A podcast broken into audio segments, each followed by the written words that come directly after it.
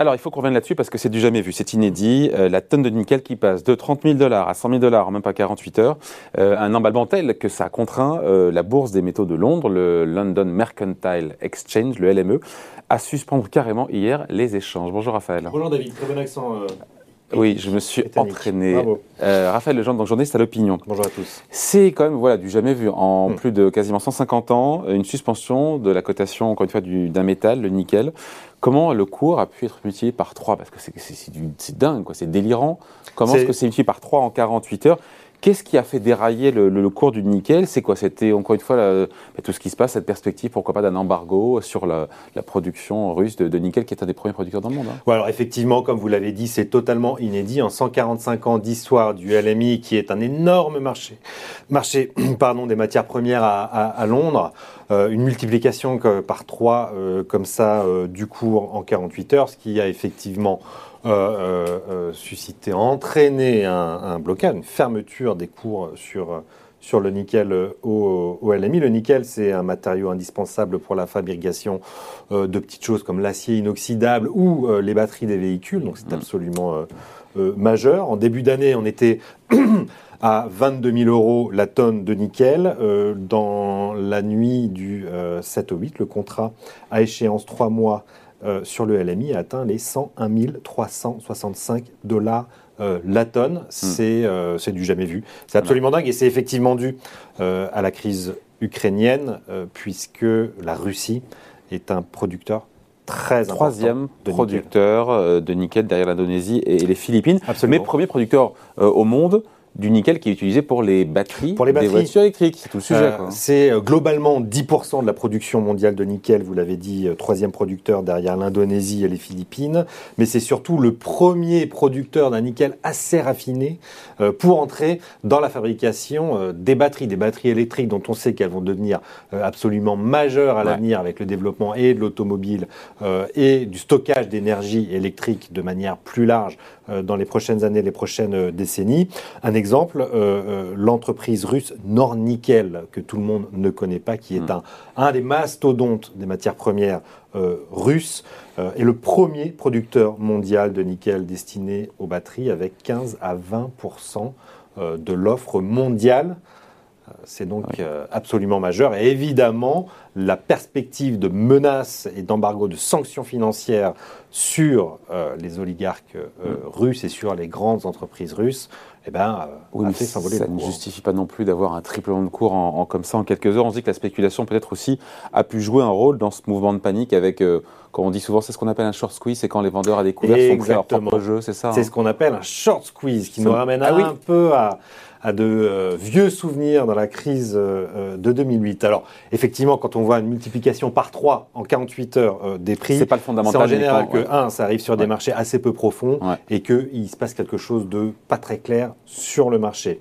Alors, on va vous expliquer le short squeeze. Mm. Euh, on, on est sur euh, Boursorama et Equorama, c'est le bon endroit. D'un côté, vous avez ceux euh, qui ont des positions, ce qu'on appelle longues, c'est-à-dire qui détiennent du stock, euh, qui veulent le vendre à long terme, donc qui le gardent pour nourrir la hausse des cours.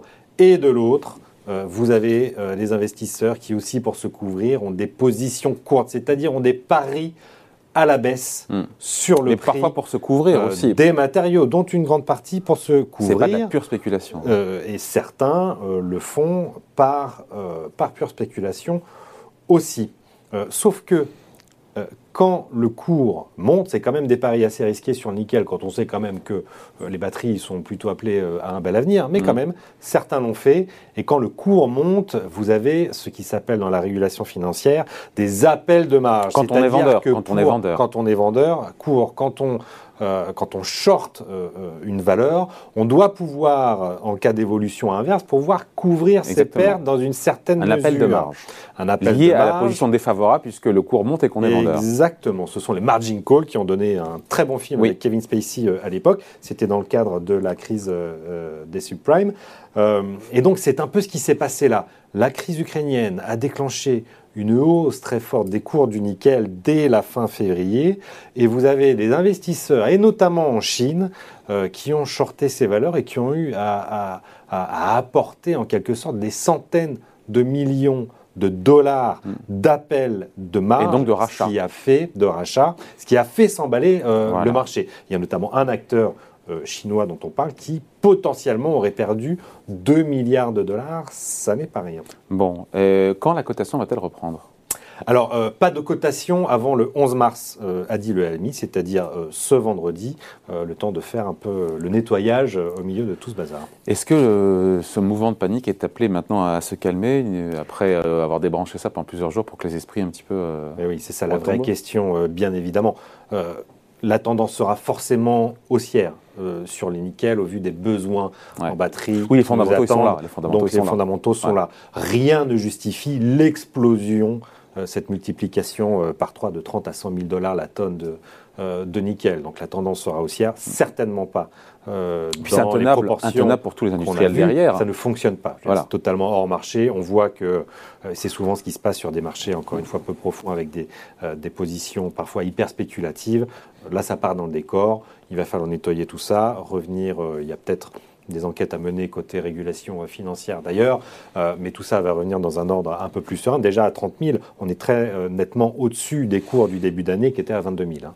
Donc la tendance sera haussière, certainement pas dans les proportions qu'on a connues ces derniers jours. Ouais, sachant que les Européens ne sont pas, si j'ai bien compris, on en parlera juste après pour le pétrole, en tout cas pas favorables à un embargo euh, sur les métaux. La, la grande inconnue, évidemment, de la suite. On voit que pour l'instant, euh, effectivement, euh, les Occidentaux au sens large ne sont pas euh, favorables à des sanctions trop dures sur tous ces intrants de matières premières qui sont nécessaires à la production industrielle en Europe.